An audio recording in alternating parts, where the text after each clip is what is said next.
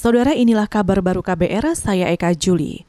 Presiden Joko Widodo menandatangani perjanjian induk kerjasama dari pengelola investasi Indonesia dengan PT Hutama Karya dan PT Waskita Karya, juga PT Waskita Toll Road hari ini. Saat memberi sambutan, Jokowi menyebut investasi Indonesia menjadi alternatif skema pembiayaan baru yang diharapkan dapat meningkatkan kepercayaan investor domestik maupun asing.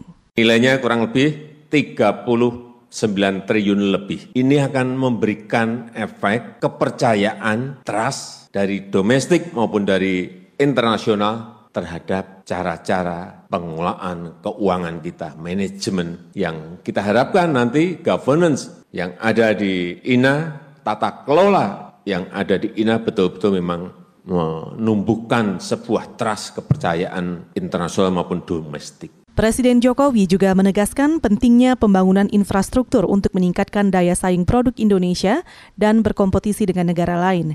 Jokowi mengklaim membangun 1.900-an kilometer jalan tol Trans Jawa, Trans Sumatera, serta beberapa di Kalimantan dan Sulawesi sejak 2014 lalu.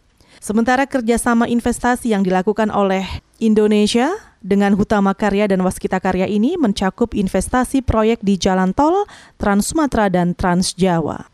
Saudara Kapolri Jenderal Listio Sigit Prabowo memprediksi ada 23 pintu tol yang rawan macet semasa arus mudik lebaran 2022.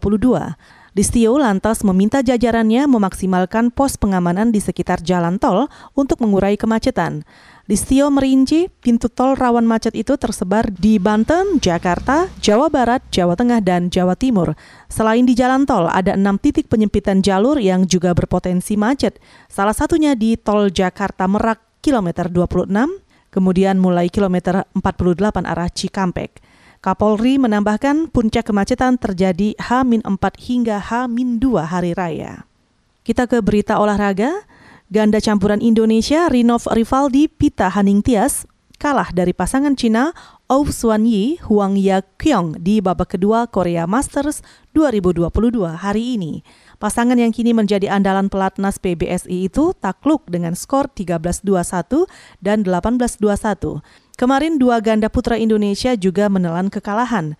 Pasangan Leo Daniel dipaksa mengakui kehebatan ganda Cina Li Yu Chen dan Ou Kuan Yi.